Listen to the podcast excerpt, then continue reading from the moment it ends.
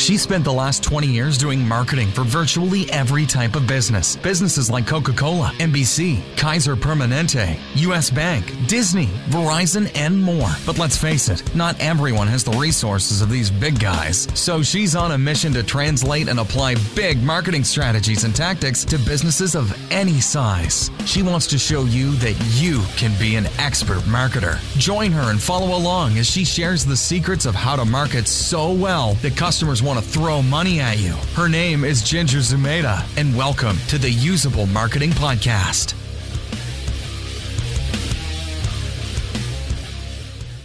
Hey, do you want to learn what it takes to create a world class marketing strategy? The Marketing Canvas is a step by step process used by growth minded companies worldwide.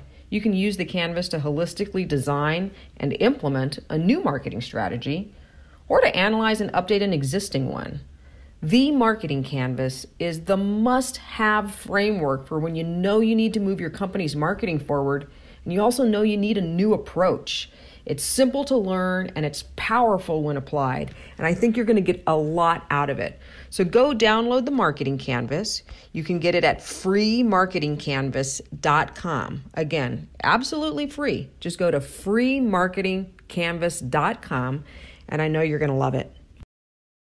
Hey guys, if Zoom is your new conference room, this is for you. I want to help you with the three things that you need to kind of master in order to deliver a presentation over Zoom and get decisions, get agreements, get the movement that you need to move your work forward. But not only that, really distinguish yourself as a great presenter. Here's the deal Zoom gives you an opportunity or this kind of climate that you know everything that we're dealing with in in the news and in the world today um, has changed the way that we're working.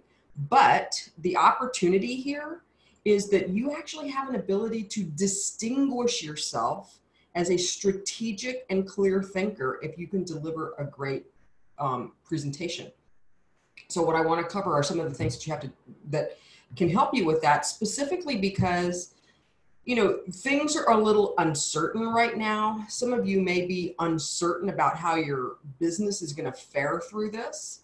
And what I want to make sure that you have the opportunity to do is understand that presentations have this amazing business power to elevate you and to get you um, known and perceived as somebody who is um, very strategic, very clear thinking, understands the big picture. So here's the things real quickly. Number one, your presentation needs to be structured. Okay. What I'm begging you to do is don't just open PowerPoint and start banging out bullets. That's death. What you want to do before you ever open your PowerPoint presentation is on a piece of paper or in some outlining software, write what is your big hypothesis? What's your premise? What is your declarative statement about what you can do? If I was writing one right now about presentations, I would say master these three principles, master the principles of structure, the principles of um, being succinct, and the principles of being visual to deliver great, great presentations. And that would be my, my topic, right? And you'll notice what I did is under that, you want to support it with at least three points. Every argument needs to be supported with at least three legs. The same way a chair will not stand with less than three legs. You have to have three to five.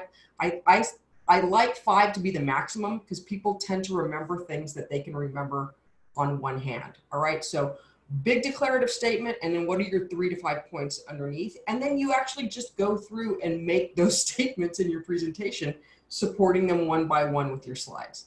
All right number two you have to master the ability to be succinct and concise and focused. And what i mean there is once you have that big statement it's the reason it's so important to start out with your declarative statement is because it gives you a lens or some guardrails to eliminate anything in your presentation that doesn't support that main point, right? You've got your big headline, you've got your three to five points, and that should be all that is in your presentation. If you can do that and ask for a decision or a sale or whatever it is at the end of that, here's my statement, here's all of the reasons you should believe my statement, and here's what I'm asking you to do, you're going to be golden. Simplicity is key. You've heard, you know, um, less is more and keep it simple, stupid. Those rules apply here.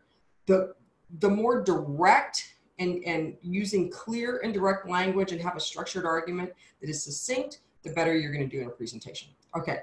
And then the third thing is you need to learn to use visuals correctly. Okay. So what I mean here is your eyes are geared to take in visuals more than any sense. You are wired to, to see things and to see patterns right? Pattern recognition helps memory. And so your goal is to deliver a pattern that people can understand so that they remember it so that they can restate it and spread your ideas. So there's two things I want to clarify here. I'm not talking about stock photography. Stock photography is, yeah, it adds some visual interest, but it doesn't actually help you at all. It's not additive, right? If, if you just have a bunch of bullet points and a stock photography next to it, that's not actually a great slide.